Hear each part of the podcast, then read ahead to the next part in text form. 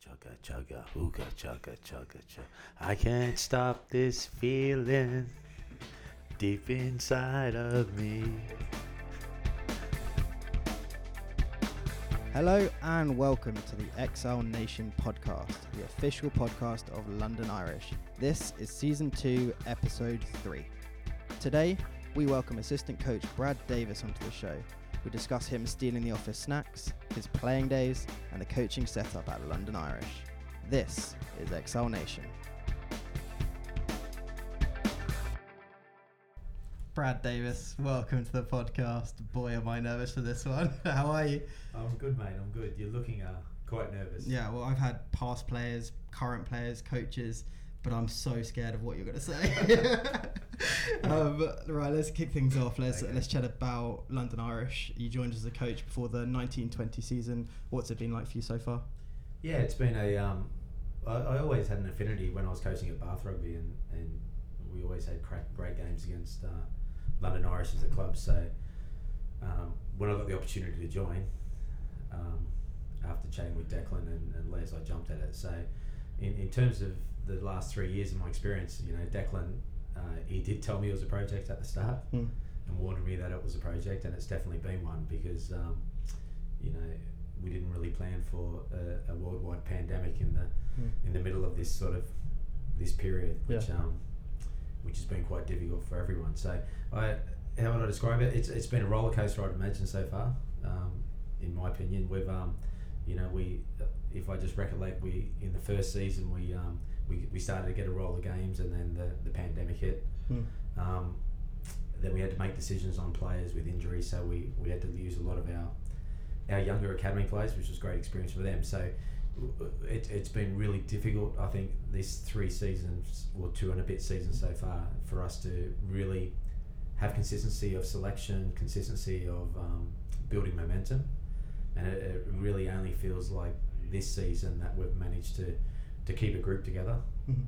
Yeah. um, and we've had that week in week out consistency, having the crowds back, and then it feels like we're we're building. But there's been a lot of stuff being put in place um, over those those initial first two seasons, which were like I said were a roller coaster of results. Um, that I think is now is just starting to pay a, a little bit of dividends for us and the and the supporters. Definitely, and you've worked with some fantastic coaches throughout your career already. What's it been like coming into this coaching group with Declan, Les, Dec Danaher, Cornell, and, and the rest? Yeah, the, I think the best way to describe us as a coaching um, coaching group is we're an eclectic group. Um, we, we're, we're, we're all very different different in our styles and our personalities, but we we we all do come together with one common goal, which is to to see this club in a better place while we're at the club. So.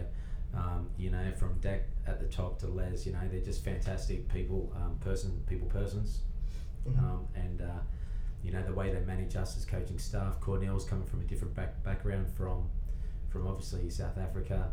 Um, Dak, Decky D's a legend of the club. We've got young coaches coming through with Fish and, and James, Mhm. um, who have, have massive futures in the game as well. So I think we're we, we all come from sort of different different angles, but we all come together with a with a one common goal. And and I suppose the biggest thing um, that I could say that's between us as a coaching group is that we we 100% respect each other as people and coaches, and um, I think that's starting to transition now into the onto the field as well with our performances. Absolutely. I'm glad you touched uh, on personalities there, Brad, because you're probably one of the biggest personalities in the office wandering around.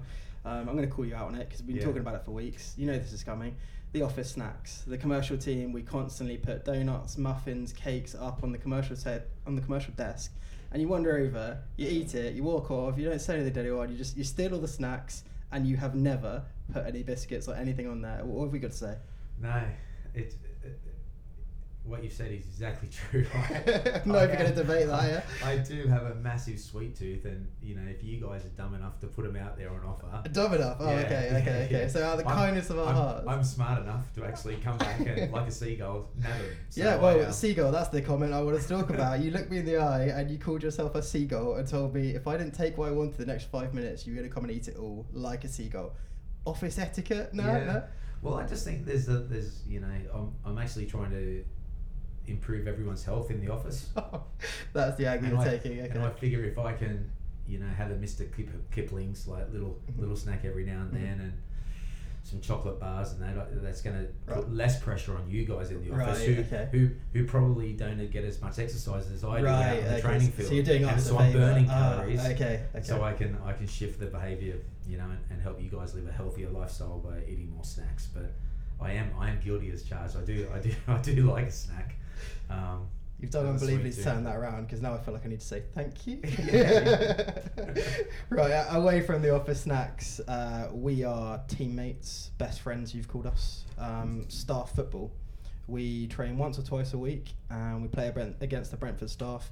Talk me through our team. Who's the standouts for you? Yeah, we've um, got a different team. We we do have a bromance going on, Bill, don't we?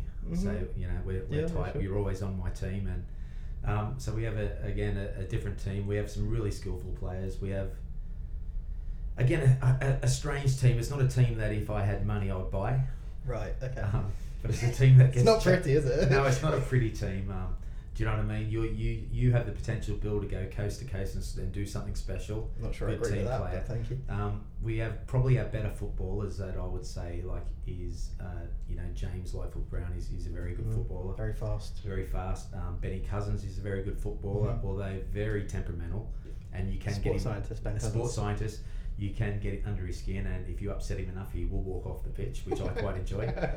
Um, you know, and then and then you have certain guys like you have um, you know Roscoe who's is very good up front, but Ross McMillan, yeah. Ross McMillan, who who only uh, can work, you know, he doesn't hit too many high speed meters, and he's you know he works in a pretty much a one meter radius. Right. So if no ball gets within that one Yeah. meter radius, you But if you find him, if you find him, you Deadly. hold onto the ball deadly. deadly. And you, won't- don't want to tackle him. You don't want to tackle him because he's a brick. I think I tried that once and he threw me in the net. So, Yeah. um, and what, what about yourself? Describe your, your abilities. Have you got anyone professional at the moment that you can describe yourself as? Yeah, I'd, I'd probably think of myself. I'm a very unselfish player.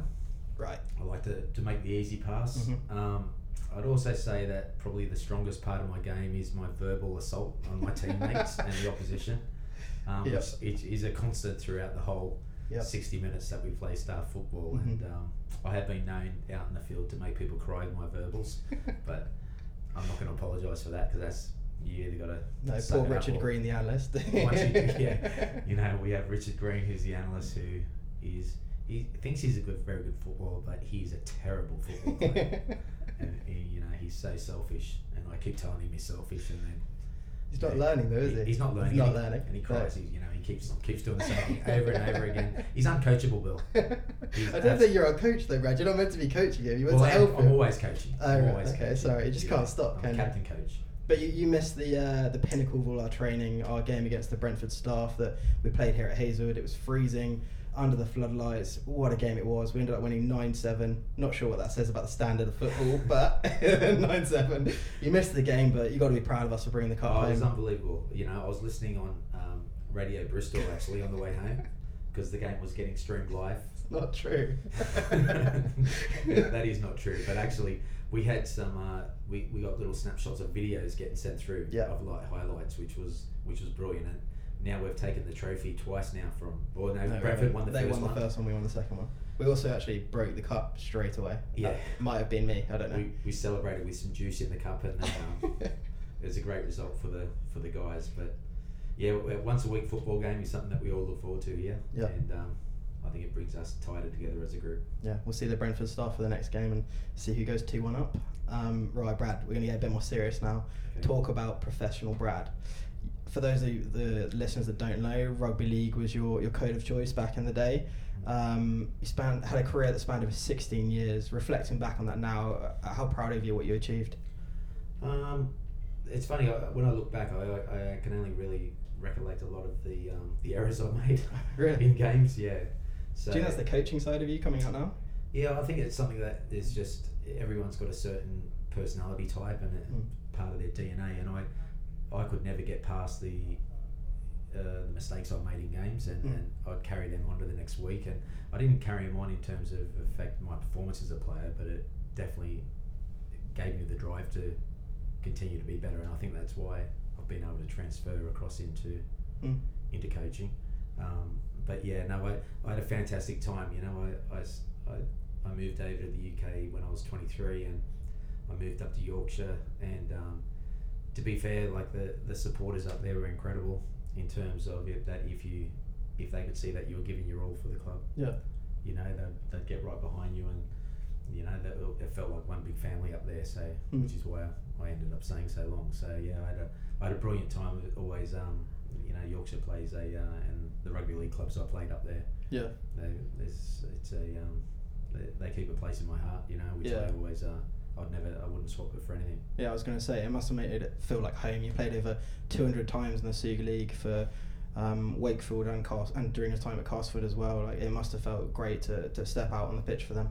Yeah, it was incredible, you know, and they, um, like you said, they get behind you if you give hundred percent up there. They, they, they really took me took me in, um, and it was just it was just a fantastic time. I just felt really grateful every time that I was able to play professionally. Mm. Um, seeing as though I, I only really took up the game of rugby league when I was 20, Yeah. 21 years of Wow. age, and I was in the UK at twenty three playing. So yeah, wow. um, it was it was just I felt like I said every time I signed a new contract or I got the opportunity to play in front of big crowds, I, Yeah.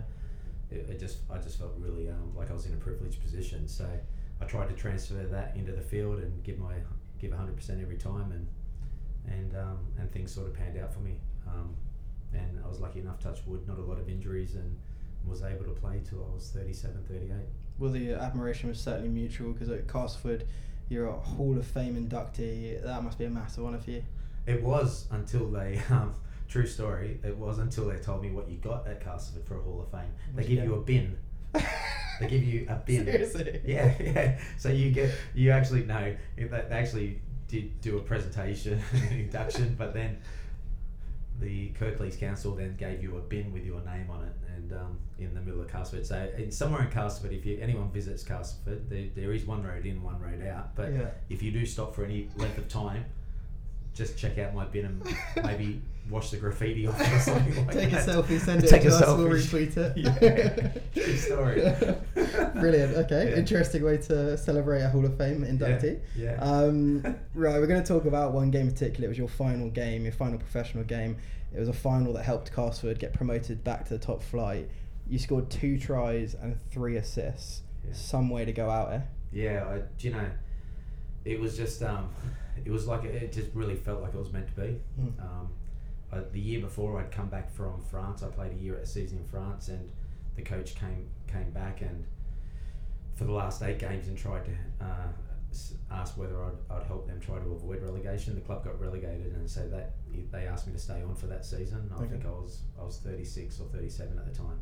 Um, but yeah, that, that grand final was um, it was a tough year, but the, the grand final it was just one of those games where I felt like whatever I did out in the rugby field, it was going to stick. Mm. You know, whatever kick I put in or or you know um, whatever pass I was going to make, I just seemed to be able to see the game at slow motion. Yeah. And also, you you only get a handful of those games in your career, and I was lucky enough to have that at the at the right the, the final pinnacle, and, and it was one that could see the club that I, I really loved Mm. get promoted back into Super League. So I felt I'd done my job for the for the club then, and um, yeah, it was a, it was a, it was a massive moment. But again, I, I remember that game so vividly, and there are some highlights, but there's also a couple of missed tackles in there that I just even today it still Couldn't eats, cut yourself some oh, slack it in that me game. up. It eats me up. And uh, well, I was going to ask you, were there any hesitations about retirement after tearing it up in that last game, thinking, yeah, I'm, I'm still at the top of my game here? No, no, I definitely felt done. I felt like when you get that opportunity to finish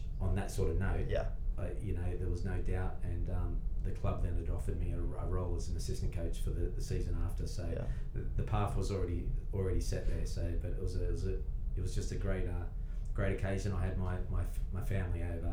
I had my, my wife and their um, her parents over at the game. So it was just a an awesome awesome day. That's brilliant. And uh, you didn't hang around, did you, in terms of what you're doing? Straight away, you moved to Bath, right? Yeah, no, coach? I, I, I, I was the assistant coach the year after, Yeah. and then um, but then I, I came out of retirement uh, for the last eight games of that season, and then we, we finished up on the Saturday, and then I was I was turning up at Bath Rugby at the Rec on the Monday. So Um, one day off and then I you had one day off, and then I was I was coaching, and they were they were already three games into their season by that stage. So Right. yeah, it was straight into into rugby. What was that experience like at Bath? You helped develop some pretty good players there. Yeah, I, I would say early on, build a um, they, they, they probably helped me than I more than I helped them. Really? Um, Interesting. You know, because I, I looked in the room and there was there was 40, 40 Bath rugby players and, and some big hitters in there. There Mm. was the likes of Danny Grewcock, Steve Borthwick, Michael Lipman, um, just to name name a few. Ollie Barkley. Well, yeah. Um, so some, some real some real big hitters. Uh, Lee Mears, you know, Yeah. in there. So I, I did I do remember the first time I got up and spoke with him on that day one. I said I think you know I'm going to be leaning on you guys a lot more than what you, you guys will lean on me Mm. at this early stage Yeah. because I had so much to learn. And to be fair, they again they for whatever reason they, they, they took me in and looked after me and uh, you know we had a little bit of pain in the first three or four games and I learned more about the team in those first three or four games. Um, Yeah. And then I was able to push on as a coach. And was there any difficulty transition moving from rugby league over to union as a coach then? No, not not really. There was there was some principles that I was able to to transfer over immediately Uh, in the early stages because uh, it, it, I could set up the team slightly differently defensively. I was also able to implement a lot of skills that I'd sort of learned a lot in, in rugby league, um, and I was able to really put that on put that in place over the path. And I think that putting that all together over those next three or four years really pushed us into being a really good rugby team Mm-hmm. we played some attractive rugby, but it was just um, yeah, I was again again really really fortunate that I got myself into a position to get that role. Um, I felt really grateful again that I was still able to work in professional sport and yeah, and you, you just try and always try and be your best every day. Okay, brilliant. And you got some experience with another Premiership club in Wasps. What was that experience like? Yeah, brilliant, a brilliant. Again, a, a different, a different set of guys. Um, I was a bit nervy going up to Wasps. You know, like you, you'd heard rumours, and you, you know, you're going with the guys like coaching guys like James Haskell and George Yeah. Smith, and Yeah, some you big know, big characters. Yeah, and, yeah. and but I also know there was there was a lot of young guys there at the time. Uh, you know, in Launchbury was very young, and, Mm. and Elliot Daly's Christian Wade. So I knew there was this underpinning of, of some real some real gold dust. Yeah. So, um, but they again they were fantastic, fantastic bunch of blokes. You know, I was working under Dai Young, who who got me up there, and um, again it was very, it was very similar to to London Irish in a way that the first couple of years there was a lot of um, player rotation. Mm-hmm. You know, the, my first year at Wasps, I think at the end of that first year there was something like twenty players who left the squad Right. Wow. and the year after there was you know another 12 that left so it was only in year three of that sort of um, work that that was the year that we ended up making coming third we got to the Heineken Cup semi-finals Yeah. the Premiership semi-finals and it was so that was also a, a little bit of a project so Mhm. over those three years so and that's where the, the I was speaking with Deck a little bit earlier and that's where the similarities between that club and uh, and our club Mm-hmm. are is that we, we've had a fairly big squad rotation in the first two seasons. Yeah. But it's only this second season and the third season where it's been five or six players. Yeah. And so I feel this is the, the real chance for this club now to solidify and, and we hopefully now with a with a more settled squad with limited movements in and out, we can really start to push on. Another similarity from us and Wasps at that time is that they just moved to Coventry. They're playing in a new area. Now London Irish are at the Brentford Yeah. Community Stadium. What's that like going through that experience again? It was unbelievable. You know, our first game I think was against London Irish when I was Mm. at Wasps. Oh, really? that- Oh, wow, yeah. And that was um, 30, 32,000. Wow. Yeah, and we had some cracking games. The, the first derby against Leicester up there was unbelievable, and I know their crowds had dropped a little bit, but just that excitement for the players as well. New stadium, fresh new stadium, Mm. uh, dressing rooms. I think, um, yeah, it's it, uh, it. You see that as a real opportunity to push the club in, Yeah. push the club on, just not on the rugby side of things, but from a commercial Yeah. Venture. And I think, um, I think the way we've got the crowds now coming into to Brentford, I think that can only build, especially the the brand of rugby that we're we're trying to uh, produce. Did it make it easier for you as a coach that you've experienced a stadium move before? So then, when you were talking to the guys before our first game with fans and that, that you had the experience to, to kind of lean on, Um, or did they kind of take it in their stride not, anyway? not really. I was probably just as excited as the players, if I'm honest, because the the stadium at Brentford is absolutely amazing. yeah. The acoustics of the place, the way the buildings are all built up, and it's sort of sunk in around there. Yeah. It's just um, it's just one of the best stadiums that I've ever been lucky enough to be able to coach in and, and, and go on every second week. So Mm. I think we've got a brilliant opportunity as a club to really push on now. Um, and I think, you know, more performances that we've had, like the game against Quins on the weekend and the game against Saracens on the Friday night, I think that area could just really get a real taste of Mm. it, and hopefully we can build our crowds accordingly. Yeah, and did, did the stadium play much motivation in when you joined London Irish in the 1920 season? Wasps that one of the, the points that you, you wanted to come in and work for, or was it just an added bonus? No, no, it was the same when I joined uh, London Was, and as they were they were called there. No, it was just part of the project. I do like a project Mm. as a coach. I think I'm at a stage now in my career where I've got a, a lot of experience in behind me that I, I pretty much know or have a good feel for how to implement Yeah. and how that can then um, bring growth to a certain organisation. So when I joined um, Irish, they were I mean London was they were in a it was a three year project under under Dai and and and we moved to Coventry. I think it was mid season in the second season, Mm-hmm. and then we we got some. Um, we you know we moved up to the stadium that gave us momentum and we were able to build off the back of that. Yeah. I feel it's really the same. Like when when Dex said about the vision of, of going to Brentford, that's exciting. But the most exciting part for me is um, is coming to work into Hazelwood every day, Mm. seeing the dressing room, seeing our office staff, nicking cakes off you guys. um, no, and, and generally just and the biggest part of enjoyment about being a coach is interactions of people, and I think that's what we have in our office. Just a, a really good blend of knowing when to have fun, know, knowing when it's serious, Yeah. and we, we, we enjoy each other's company, and I think that's the main thing. Yeah, and I think both off and on the field, things are going pretty well for us at the moment. Going back onto the field, we at the time of recording this, we've just beaten Harlequins at the Yeah, Stoop. yeah. What was that like as a coaching group to experience that? Yeah, it's good. Well, I, do you know, I had no doubts during the week that we were going to be there or thereabouts. Mm. No doubt. Um, I just think it was the same when I was at as, at Wasps. You know, for the the London derbies, especially against Quins, Yeah. People get up for. Yeah, and um, and I think our last few results against Quins, have like I think we we beat them in the first year there at the Stoop. Um, Curtis Rona got a charge down try. Um, we drew with them at the Stoop. Ollie um, Hoskins, scored off the drive. His 100th game, 100th yeah, game. yeah. Um, you know, at home at, at Brentford, Marcus Smith does a bit of magic to nick, the, nick it in the 83rd minute. In a minute, so I, I felt all week that it was going to be not much in it. You, you ne- I never really feel oh we're definitely going to win this, but I when I have a feeling that there's not going to be much in the game, I'm, I'm confident that we're prepared well, and I just knew that we prepared well all week, and it was it was going to come be there or thereabouts. Yeah, it was pretty special. I think for me also, went on the pitch at the end and uh, one of the stands behind the post, you could just see all the London Irish fans flood forward to the front of the, thing as the the Quins fans were filing out the end. It just felt extra special for them more than anything because there's Yeah. been a lot of close games this season that we haven't quite come out on top of. But for this one, it felt like that one was for them really. Yeah, definitely, and and and they, um, you know, like you said, they they they're desperate for us to to put more consecutive wins together. But I think the first thing you got to do in this league is be competitive.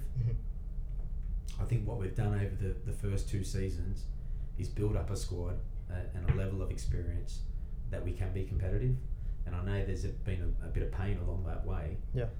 But I think even though we've had some close losses and some frustrating draws, um, that we're tracking and trending in the right direction. I think as long as we're competitive, you're going to be on the right side of the scoreboard more often than you're not going to be on the score line. And, and I think we just need to, you know, we need to hold strong now and, and you know these next six seven games and just continue to be competitive. And I think if we can, how that pans out, I'm not going to, I'm not really going to be sure.